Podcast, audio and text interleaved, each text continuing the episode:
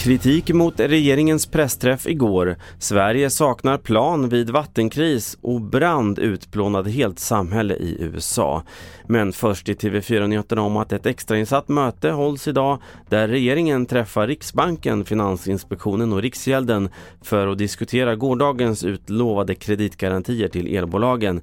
Garantierna på hundratals miljarder kronor ges för att undvika en eventuell finanskris och väntas få grönt ljus från riksdagen imorgon. Och från högeroppositionen har det riktats kritik mot att regeringens hastigt sammankallade pressträff om åtgärderna igår hölls på en lördag och det tillsammans med Riksbanken och Finansinspektionen. Enligt kritikerna utnyttjades tunga myndigheter för politisk vinning. En kritik som tillbakavisas från statsminister Magdalena Andersson det här är ju väldigt tekniskt det som skedde igår och som det fanns låg kunskap om eh, i samhället och också i journalistkåren. Så det var ju viktigt att det fanns personer där som grundligt kunde förklara de tekniska detaljerna.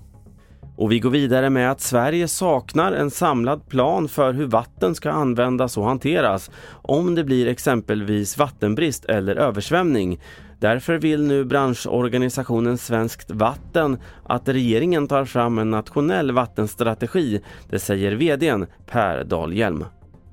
Det är jättesvårt att lösa den här situationen när krisen verkligen har kommit. Det är bara att titta i Europa, eller för den delen Emån i södra Sverige. Där har vi en vattenbristsituation.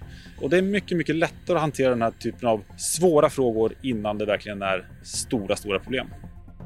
Och sist ska vi till USA där nästan ett helt samhälle förstörts efter en stor skogsbrand i den lilla orten Weed i Kalifornien. Hela 100 hem brann ner och tusentals invånare har flytt undan lågorna, däribland Dave Rogers som förlorat sina djur, sitt hus, bilar och båtar. Lost everything. Animals, house, cars, RV, boats, lost a lot. Fler nyheter hittar du på tv4.se. Jag heter Carl-Oskar Alsen.